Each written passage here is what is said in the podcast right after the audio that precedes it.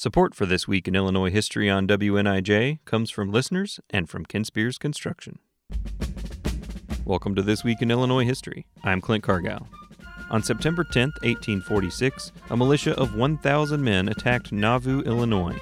They had guns, cannons, and a singular purpose drive the Mormons from the state. Tensions between Mormons and western Illinois' white settlers had risen since Mormons founded Nauvoo along the Mississippi River in 1838.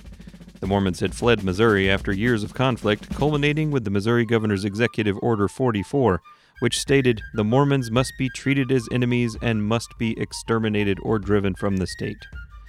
In Illinois, the Mormons' new city grew to nearly 12,000 people, one of the largest in the state. Mormons remained fiercely loyal to one another and often united against outside authority. Residents who feared the Mormons attacked and harassed them. The Mormons fought back. Violence escalated throughout the 1840s, and in 1844, the church's founder, Joseph R. Smith, was assassinated by an anti Mormon mob in Carthage. Soon after, Illinois repealed Nauvoo's charter. In early 1846, the new Mormon leader, Brigham Young, moved thousands of followers to Utah. On September 10, 1846, an anti Mormon militia made one last push to drive out the remaining Mormons. The Mormons fortified Nauvoo and armed 150 men to fight a mob of 1,000. They exchanged artillery fire before battling with small arms.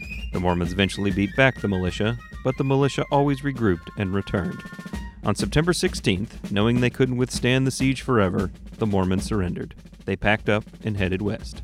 I'm Clint Cargile, and that's This Week in Illinois History.